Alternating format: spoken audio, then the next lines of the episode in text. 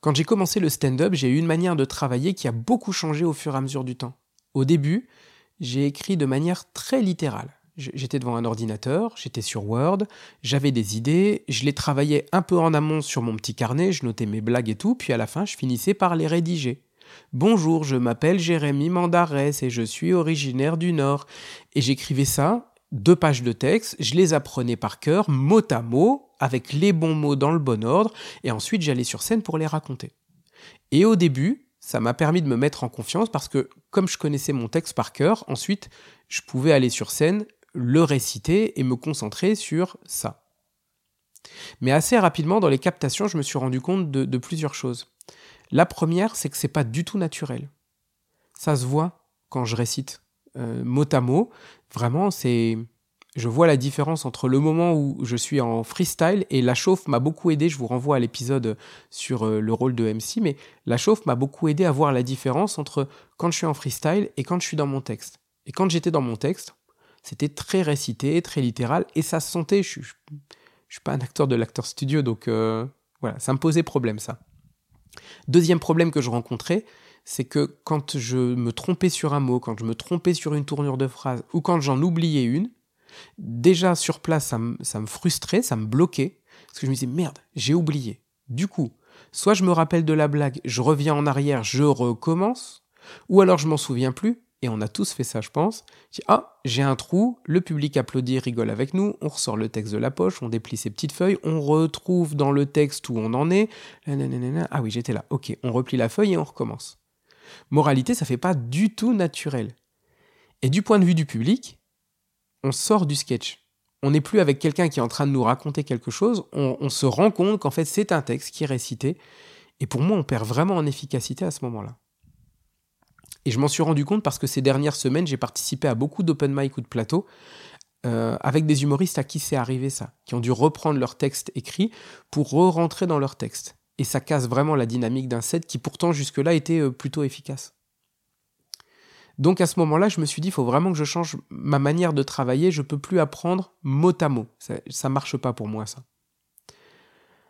Troisième truc, d'ailleurs, j'ai oublié, mais quand tu te retrouves en interaction avec le public, comment est-ce que tu fais pour te reprendre le texte? À quel moment tu reprends? Ah oui, j'étais en train de dire quoi? Ah oui, ah oui. Et donc on reprend la phrase exacte mot à mot qu'on était en train de dire pour reprendre.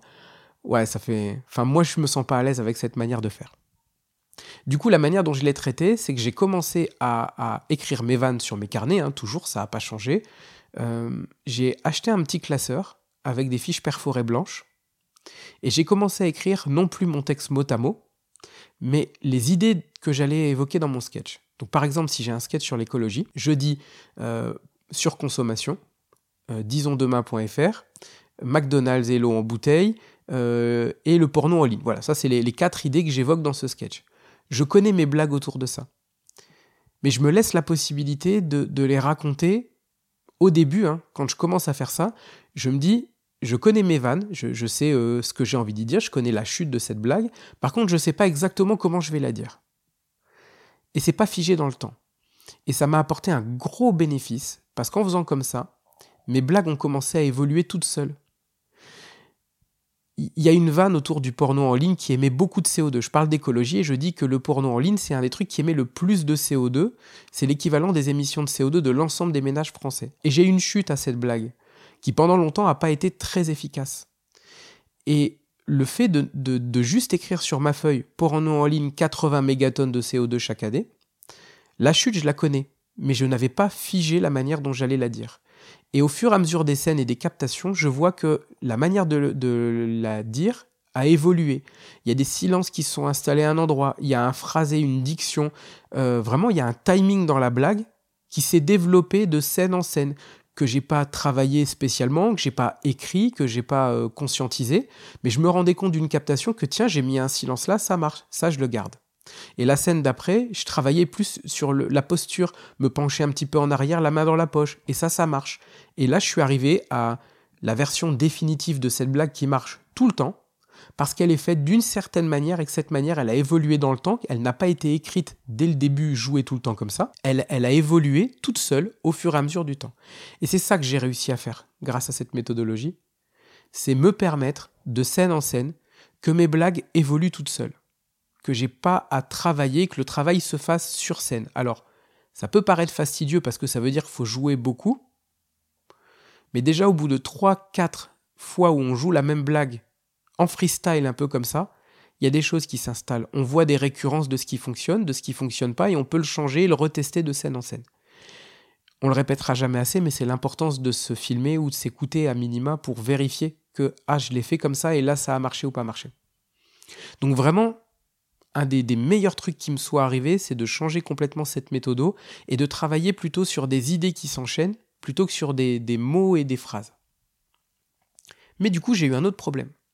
C'est qu'à un moment donné, je me suis euh, senti prisonnier de ça. C'est-à-dire que pour pouvoir avoir la liberté de travailler mes blagues, je gardais toujours une petite fiche de notes près de moi sur scène avec les idées que je voulais développer pour pas perdre le fil. Je ne sais pas comment expliquer ça, mais il y a une forme de dépendance aux notes qui s'est installée chez moi. Où en fait, à un moment donné, j'étais incapable de faire ça de tête. J'étais tellement accaparé par la liberté que ça me procurait de, de, jouer sur scène comme je voulais, qu'il fallait toujours que j'ai mes 3-4 blagues qui s'enchaînent sur un bout de papier pour dire ok, idée numéro 1, tu l'as faite. Allez, numéro 2, c'est quoi? Ah oui, c'est ça, vas-y, enchaîne. À un moment donné, je me suis senti prisonnier de ça. Et j'ai vraiment ressenti une, frustration et une difficulté à aller sur scène et à me référer toujours à ce bout de papier qui était un peu ma, mon fil de sécurité. J'avais l'impression que si on le coupait, euh, j'allais me perdre alors que mes vannes, je les connais.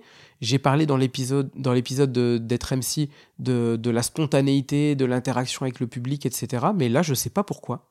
À un moment donné, je me suis senti en danger de ne plus avoir mes notes. Et je suis allé faire une scène à Mulhouse où j'avais mon bout de papier et il se trouve que la disposition de la scène fait que le seul endroit où je pouvais le poser, c'était 4-5 mètres derrière moi sur une chaise. Et au départ, c'était là où on devait jouer. Et finalement, on a joué un peu plus près du public. Donc mes notes étaient posées euh, un peu plus loin que moi et à un moment donné, je raconte mes blagues et ça se déroule bien, etc. Et j'ai une interaction avec le public et je perds le fil de mon texte. Et je dis, euh, ça se voit sur la vidéo, je dis, attends, là tu m'as fait perdre le fil, je vais aller voir mon texte. Les gens applaudissent, je vais voir mon texte et je reviens et je me suis trouvé ridicule. Et vraiment, ça m'a fait un peu mal au cœur parce que je faisais une bonne prestation jusque-là. Ça a même été une bonne prestation de manière générale, c'est pas la question, mais j'étais moi pas satisfait de, cette dépendance qui s'était développée à mes notes et je me suis dit merde, à partir d'aujourd'hui, il faut vraiment que tu travailles sur t'as plus besoin de notes.